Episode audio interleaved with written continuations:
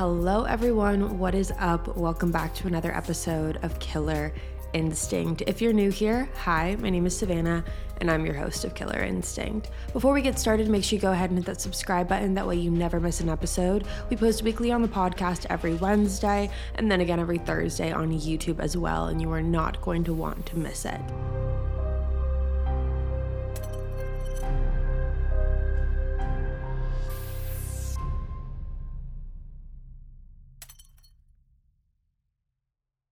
This week is actually the last week before Halloween. And if you don't know what Halloween is, I've been talking about it for the last couple weeks. It is the one time a year where we post five back to back true crime episodes starting from October 24th all the way going until October 28th. You will have an audio version and a video version. It's the craziest time of the year, but it's also the best time of the year. It's a killer instinct tradition that we've been doing for about four years now, and you guys love it, which makes me love it that much more. So I'm really excited for you guys to hear the cases that we have this year. So make sure you guys are subscribed and turn on your notifications. That way you will be notified when every Halloween episode and just episode in general after that is released. Now, for today's episode, as you guys can tell by the title, today we're actually talking about a serial killer case. Now, we haven't done a serial killer case here in a while. However, this one is absolutely wild and horrific, and it was one that I really wanted to share with you guys today. So, today we are talking about the serial killer Hadden Clark. Hadden Clark was born on July 31st, 1952, in Troy, New York, to his parents, Flavia and Hadden Sr. He was the second of four children and was raised with his family in a town called Warren Township, which is in New Jersey and about two hours from the city. Now, Hadden and his family lived a very well off lifestyle. They lived in a large two story house that had several acres of wooded area surrounding them. However, despite the lavish lifestyle they appeared to have, Hadden's childhood was anything but the white picket fence type of life. Both of Hadden's parents were severe alcoholics, and Hadden witnessed them constantly arguing throughout his entire childhood. Hadden's father had difficulty keeping a steady job and was known to jump from job to job, and then he would take the anger and stress that he had from that home to his wife, where he would physically assault her. Now, Hadden's mother was a very heavy drinker as well. However, when she drank, she had a different reaction. When Hadden's mother would drink, she would actually just single out Hadden out of all of her children and she would dress him up in women's clothing and then make fun of him for doing so. So she would dress him up in these clothes and then make fun of him. And she even gave him almost like an alter ego name, which was Kristen. So she didn't even refer to him as Hadden when she was basically tormenting him in doing this. So she would call him Kristen. And as you can imagine, that was a very traumatizing thing for Hadden to experience as a child. And from very early ages, Hadden's parents were convinced that he had some sort of head injury or some sort of head trauma due to an incident that happened during his birth. And at the age of four, Hadden's mother actually brought him to the Yale University Child Study Center, where doctors had diagnosed him with cerebral palsy and potential brain damage. Now, when Hadden's father heard this news, this was not something that he took well. It was not something that he was willing to accept. He didn't want to believe that one of his children could have potential brain damage.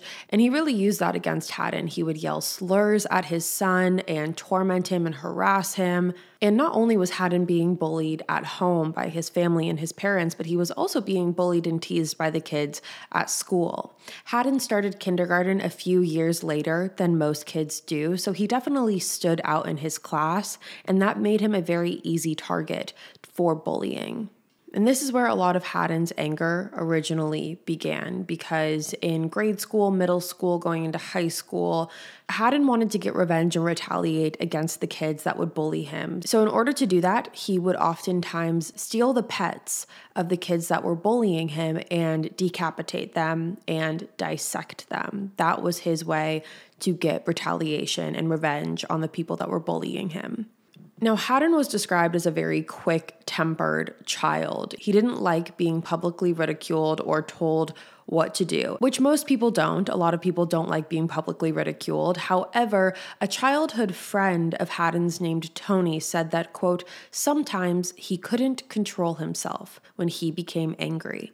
If something didn't go his way, he'd get very upset. All the kids would walk away and wait for him to calm down, end quote. And Hadden didn't have many friends in school. He was known to be by himself a lot of the times and was described by his brother as a loner. And Hadden also had a habit of cross dressing. And many people believe that the reason for that is because that is what his mother would do to him as he was growing up as a child. There were many occasions where Hadden's mother and sister had noticed that some of their clothing and undergarments were missing, so much so that Hadden's mother actually filed a police report because she thought that someone was coming into her house and stealing her clothes. However, one day she realized that it wasn't just a random person coming in and stealing their clothes, it was actually Hadden. Hadden would go into their rooms, steal their undergarments in particular, and wear them. Along with that, a neighbor of Hadden's family had hired him to do yard work, and one day she said she came home and noticed that Hadden had gotten into her house, was in her bedroom, and was wearing one of her nightgowns. So, regardless of the reason behind it, this was something that he continued to do independently. Hadden graduated high school in 1972 when he was 20 years old, and after that, he enrolled in culinary school in Hyde Park, New York, where he graduated two years later. A few years after culinary school in 1982, Hadden then joined the Navy and became a chef. However, after being in the Navy for three years, he ended up being detained after showing very bizarre behavior and destroying property. He was evaluated by a psychiatrist who diagnosed him with schizophrenia, and three months after this diagnosis, on June 22, 1985, Hadden was discharged. Now, after he was released from the Navy, he ended up moving in with his brother, Jeff. At the time that Hadden moved in with Jeff, Jeff was a single father who shared custody of his two children with the mother of them. And he also had a girlfriend at the time named Stephanie, who then would later go on to be his wife.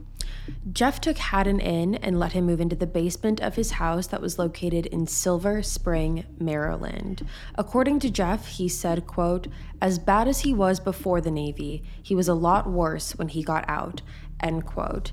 Now, Jeff did not think that this was going to be a very long term thing. He thought that he was just going to let Hadden move in for a few weeks while Hadden could get onto his feet. However, weeks then turned into months, and in September of 1985, Hadden was arrested again after he was caught shoplifting women's lingerie and Jeff was the one who bailed him out of jail. Now, in May of 1986, Jeff was absolutely done with it. It had been almost a year of Hadden living in his home, and he told him that he needed to move out. Hadden obviously wasn't happy with this. He did try and put up a little bit of a fight, but Jeff put his foot down and he was not going to take no for an answer. Hadden ended up renting a hotel room and moved some of his belongings into it, however, returned on May 31st to grab the rest of his stuff so he could officially move out of his brother's house. So, May 31st, 1986, Hadden went over to Jeff's house, and Jeff had decided that he did not want to be home when Hadden was there. So, him and his children, as well as his girlfriend Stephanie, got in the car together and went to the park. They were there for several hours before returning back, and when they got back to the house, Hadden was loading up the last of his belongings into the car before he then got into his car without saying a word and drove away. Jeff thought it was a little odd that Hadden didn't say anything before he left. However, he was more so relieved that Hadden was finally gone. Now, later that night, Jeff the kids and Stephanie all decided that they were going to have a barbecue at their house. So they're all having a barbecue in the backyard. And then at about 5:30 p.m., one of Jeff's neighbors named Carl Dorr showed up to Jeff's house asking if anyone had seen his daughter, 6-year-old Michelle Dorr. Imagine an app designed to make you use it less. Seems a little counterproductive, right? Well, Apartments.com's instant alert feature works exactly that way. Instead of scanning rental listings a million times a day, simply set and forget your search to whatever you're looking for in a place and let Apartments.com do the rest. From pet friendly apartments to balconies to in unit ACs, Apartments.com's powerful search tools let you know when the perfect combination of features you're seeking is listed. So you don't have to power through rental descriptions one by one. With more rental listings than anywhere else, Apartments.com's instant alerts mean that you can spend less time looking for the perfect place and more time on just doing you. Apartments.com, the place to find a place. Michelle was last seen walking into her backyard by her father Carl as she was heading to go swim in the blow up pool in their backyard, while Carl was sitting in the dining room just feet away from her reading the newspaper. Now, Jeff and Stephanie assured Carl that they did not know where Michelle was and they hadn't seen her all day. However, of course, they assisted in helping in looking for her, along with other families in the neighborhood, before police arrived on the scene. Carl told police that that afternoon he was sitting reading the newspaper when he heard the screen door open and shut as Michelle walked into the backyard. He said that even though he wasn't outside with Michelle, he was still close enough and just reading the newspaper. He said that it wasn't until he had gotten up to open the windows of the house that he realized that Michelle was nowhere to be found. The backyard was completely still and the water in the blow up pool was untouched. Now, when Carl noticed that Michelle wasn't outside, he then walked into the backyard and saw two of Jeff's kids playing soccer in their front yard. Now, Jeff also had a daughter that was around the same age as Michelle, and when Carl saw Jeff's kids playing, he automatically assumed that Michelle more than likely walked outside, saw Jeff's kids, and decided that she wanted to walk over there and play with the daughter. So he just figured that Michelle went over by herself and didn't tell him. And it wasn't until hours later at 5:30 p.m. when he went over to Jeff's house looking for Michelle that he was shocked to find out that she wasn't there. Carl immediately jumped into his car after going to Jeff's house and he started driving around the neighborhood before going to the police station at 6:30 p.m. to report her missing. Now, when police arrived on the scene, they obviously spoke with Jeff because he was the neighbor. He was the one that Carl thought that Michelle was with. And when Jeff spoke with authorities, he did mention to them Hadden. So police decided to go speak with Hadden. However, he adamantly denied anything about it, denied ever seeing Michelle, and said that he was just at Jeff's to grab his belongings and leave because his brother kicked him out of the house. Now, at first, police really didn't have any reason to believe that Hadden was responsible for this, and more so, they focused all of their attention onto Carl they thought that it was extremely bizarre behavior for Carl to just not know where his daughter was for a several hour time period and thought that it was suspicious that he went so long without checking on her. Now, Carl ended up taking a polygraph test, and police did search his home. At the time of Michelle's disappearance, Carl was in the midst of an ugly divorce and had made some threatening statements toward his ex wife regarding Michelle, which obviously did not look good for him in this moment. Because not only do you have these threatening texts, you also have the fact that Carl was now the last person to see Michelle. And those two things combined are definitely what put him on the forefront of police's radar regarding Michelle's disappearance. Now, Carl's polygraph test showed that while he was truthful about not knowing where Michelle was, he did know more than what he was telling police.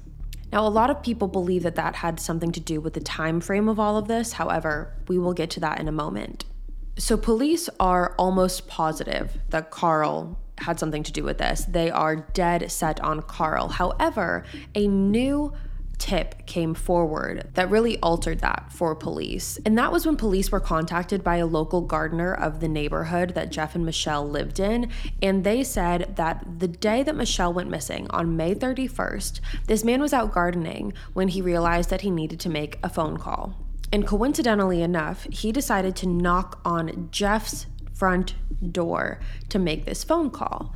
Now, when the gardener walked into the house, he said that it wasn't Jeff that let him into the house, it was actually Hadden. So, Hadden opened the door for this gardener. The gardener walks inside, and when he does that, he noticed that Hadden had a little girl with him. And this gardener said that the little girl that Hadden was with matched exactly the description of Michelle. So at this point, police knew that they again needed to speak with Hadden. Now, like I said, when police first spoke with Hadden, he claimed he never even saw Michelle on May 31st. He said that he spent his day moving the last bit of his belongings out of Jeff's house and into the hotel room that he had rented. Hadden claimed that all he did was grab his belongings, drove them back to his hotel room. He then got on his bike and drove his bike to work where he clocked in at 2:46 p.m. Now police were able to confirm that Hadden clocked into work at 2:46 p.m. and coworkers of Hadden's actually said that he had a bandage on one of his hands. Now, when asked about this bandage, Hadden claimed that he had ran into a tree on his way to work, and so he bandaged it up right when he got there. Now, let's talk about this timeline that I mentioned earlier. When looking at the time he clocked in, which was 2:46 p.m., that would mean that Hadden only had 36 minutes to abduct Michelle and then go back to his house, drop off his belongings, get on his bike, and ride to work. Now, the reason he would only have 36 minutes is due to Carl's original timeline. Carl claimed that he had last seen Michelle at 2:10 p.m. So between 210 and 246, that would mean that Hadden would abduct Michelle, do whatever he did to her, drive home, go to work, like nothing happened. However, when police confronted Carl about this timeline and how it seemingly did not make sense, he then began to unravel a little bit and he claimed that he couldn't specifically remember what time he last saw Michelle. He said it could have been anywhere between 12:15 p.m. and 2 p.m. So instead of that 210 timeline, Carl now admits that he probably didn't see Michelle for a couple hours before that. And the reason he claims that he didn't tell police that initially is more so out of embarrassment than anything else because he realized that that looked really bad. The fact that he didn't know where his six year old daughter was for several hours leading up to her disappearance. However, now the police had this new time frame that obviously opened up the realm of possibilities of when Michelle was taken by a whole lot. However, despite this new opening up of the time frame, police were really still headstrong about believing that Carl was responsible for this. They tried hypnosis on him, and they also tried something called sodium amytal, if I'm pronouncing that right. And sodium amytal is also known as truth serum, and they gave this to him hoping that something else would be told in his story. However, Carl was very consistent about what happened that day. His story about what happened never changed. The only thing that changed was the time frame. According to Carl himself, he stated, quote, "They started brainwashing me, putting thoughts in my head and playing mind games with me. At one point they said, "Well, you didn't mean to kill her. You just smothered her. You put your hand over her face and it just happened, right?" End quote. So that was what this investigation looked like from Carl's perspective, and that is what he was experiencing. Now, a little over a week after Michelle's disappearance on June 8th, police had interviewed Hadden again, and this time he had a very different demeanor. He became very agitated and irritable when police were asking him questions. He started screaming and throwing up and crying and claiming that he may have blacked out and done something, but he doesn't remember. Now, you might think that this would be the point where police feel like they have something to go off of. However, this entire interview ended up being terminated after Hadden had asked for a psychologist and an attorney. And from that point forward, police did not interview Hadden again. And Michelle's case went cold for several years. That was until October 21st, 1992.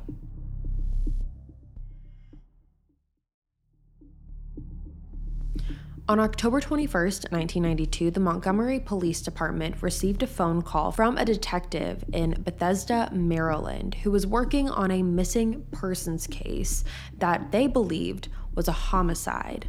The detective said that they were looking into the disappearance of a missing 23 year old woman who hadn't shown up to work on her scheduled shift two days prior on the 19th. The woman's name was Laura Houghteling. Laura was 23 years old at the time of her disappearance and was living with her mother, Penny. The detective said that Laura's brother had actually gone to her house and started looking for her after growing concerns from her mother as well as him when no one could get a hold of her. Now, when Laura's brother went to his mom's house to look to see if Laura was there, he didn't find Laura. However, who he did find was a gardener someone he described as odd and strange. And it's probably not a surprise when I tell you that that man was identified as Hadden Clark. Now, during the time period that Hadden had gotten kicked out of Jeff's house in 1986 to now in 1992, Hadden had worked in restaurant kitchens and would either rent hotel rooms or sleep in his truck. By the early 90s, Hadden had migrated to Bethesda, Maryland, where he was a regular at homeless lunches that were sponsored by the local church. Now, whenever he went to these lunches, he advertised himself to the people who were volunteering there, saying that if they ever needed any lawn work or gardening, that he would be able to provide those services in exchange for money. And during one of these times that he was advertising this gardening service, there was a woman at the church who suggested that he speak to Penny Houghteling, Laura's mother.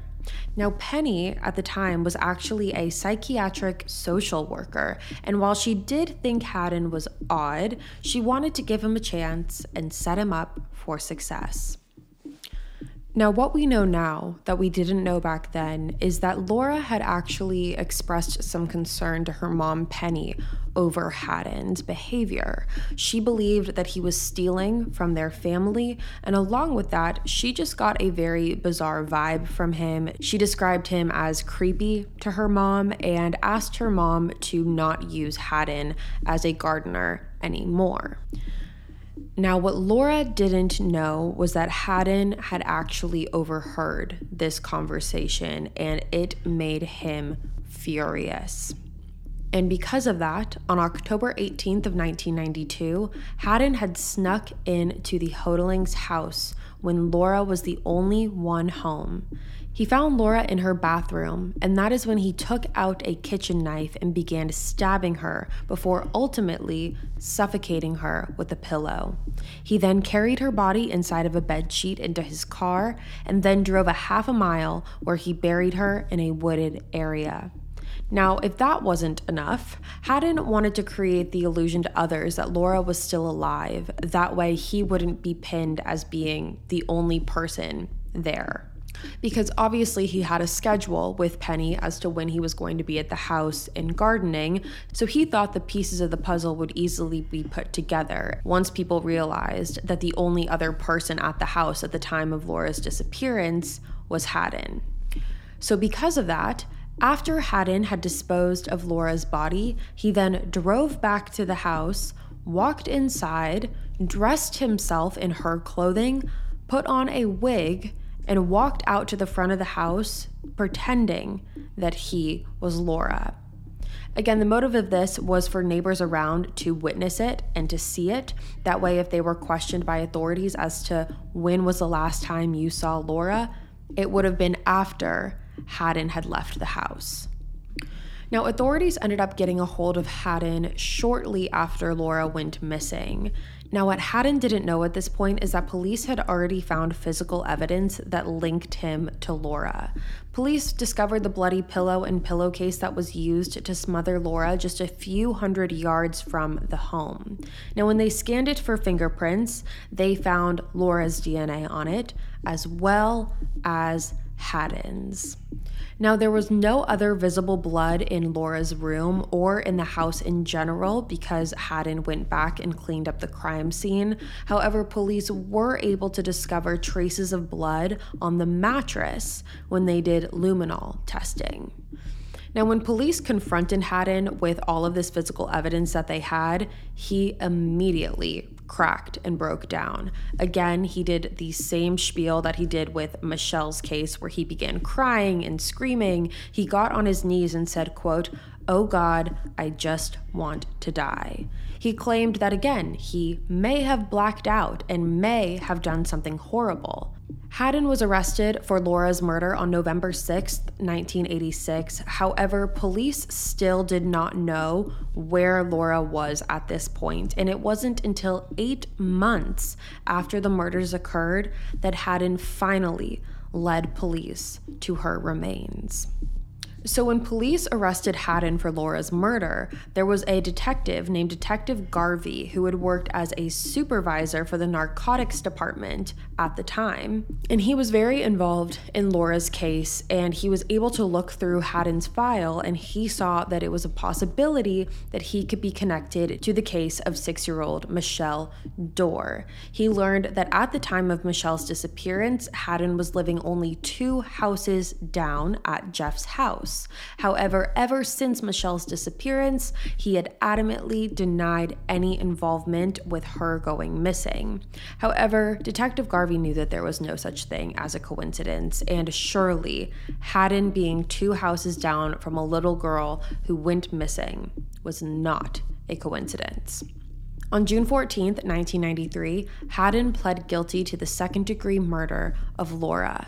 He was sentenced to 30 years in prison, and according to the defense team, the whole motive behind Laura's murder was because, according to Hadden, he felt a very close relationship with Penny. He felt a very motherly relationship with Penny, so a very like son and mother relationship that he did not have growing up. So when he found Penny and finally found someone that wanted him to do well and wanted to see him succeed, that was a relationship that was really important to him. And when he found out that Laura was talking badly about him and asked Penny to let Hadden go, he viewed her as a threat to his and Penny's relationship and decided that he needed to get rid of her.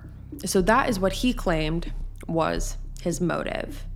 Now, when it goes for Michelle's case, at this point, police had really taken all of their focus off of Carl and were almost entirely positive that Hadden was the one responsible for Michelle Dorr. However, all they were missing was physical evidence.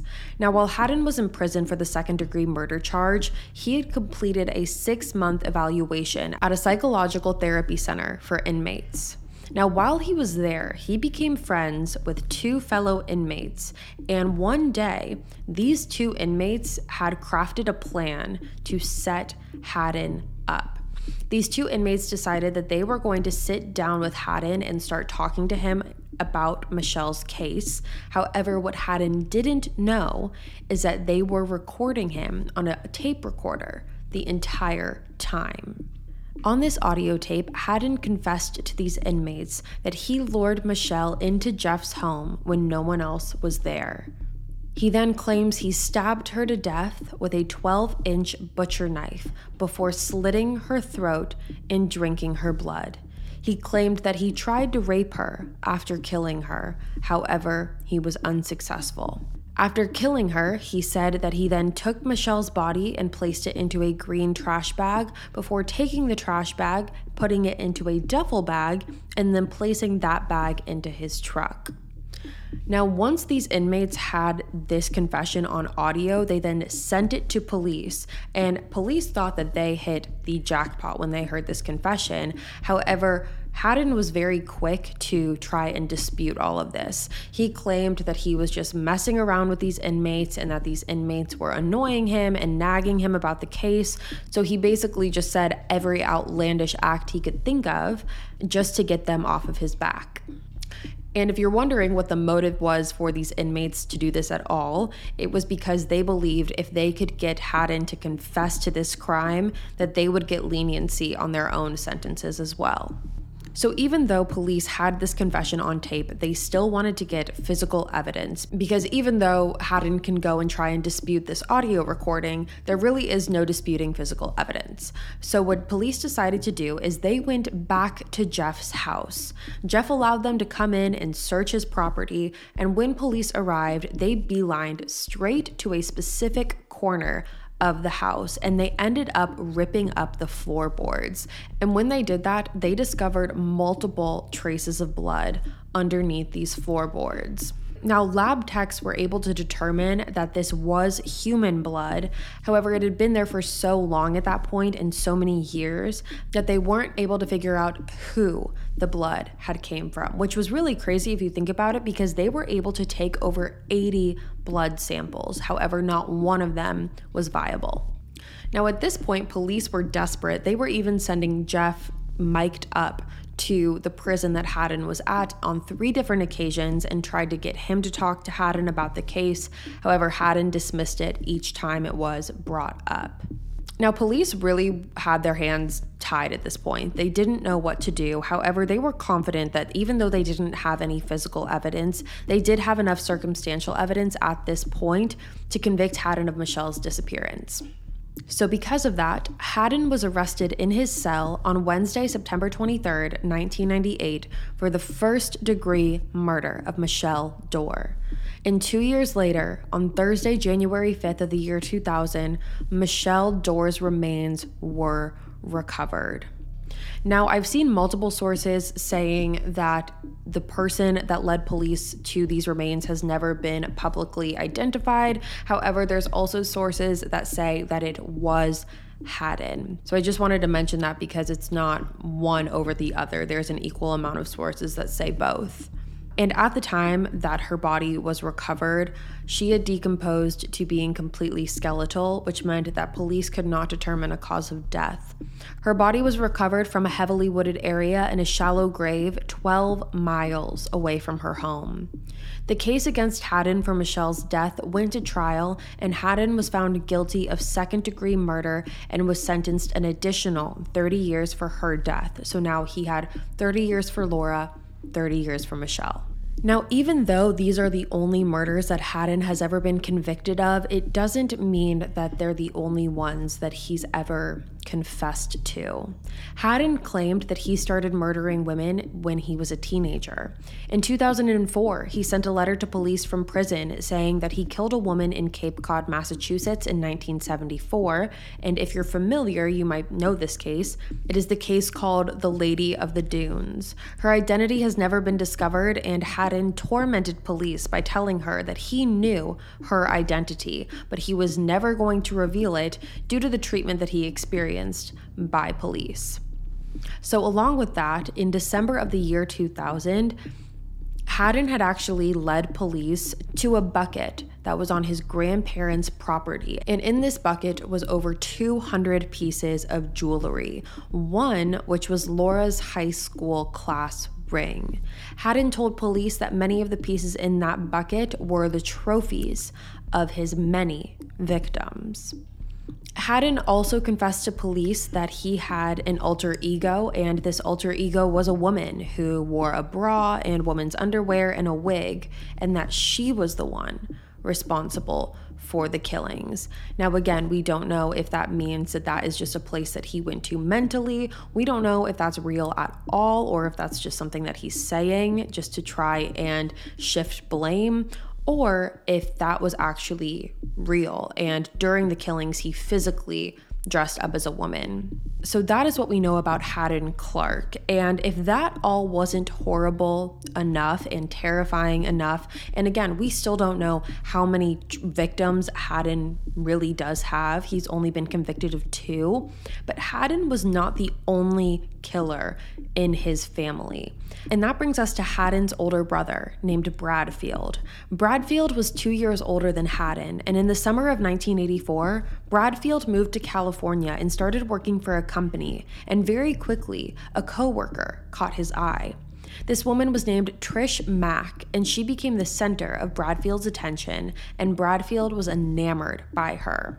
However, the problem here was that Trish was married and also had no romantic interest whatsoever in Bradfield. However, this did not stop him. He had invited Trish and her husband over to dinner for one night. However, Trish's husband was unable to make the dinner, so it was just Trish who went on her own to Bradfield's apartment. Now, during the dinner, Bradfield had made several sexual advances that were shut down by Trish, and ultimately, Bradfield then slammed her head against a wall before strangling her to death. He then dismembered her body and put her dismembered body parts onto a barbecue before eating them. He packed up the rest of her remains and put them in the back of his car, drove himself to the police station, got out of the car, walked in, and told police her body is in the trunk. Now, the likelihood that you have one brutal cannibalistic killer in your family is already extremely low. However, to have two killers in general, then cannibalistic killers, is almost unheard of. And there was no way I could get through telling this case without telling you guys about Bradfield, just because it is mind blowing. And so, Bradfield is also currently in prison serving out a sentence for Trisha's murder. And as of today, Hadden Clark is still alive and is serving out his sentence at the Eastern Correctional Institution, and he is currently 70 years old. And that, you guys, is the case of Hadden Clark.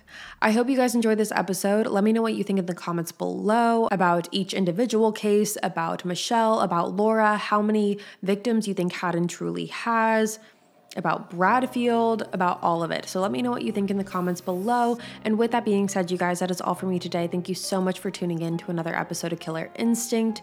If you're new here, hi, my name is Savannah, and I'm your host of Killer Instinct. Again, make sure you go ahead and hit that subscribe button. That way, we never miss an episode. We post weekly on the podcast every Wednesday, and then again every Thursday on YouTube as well, and you're not going to want to miss it. Halloween starts next week. I cannot wait for you guys to see what cases we have in store for you. So until then, stay safe. Bye, guys.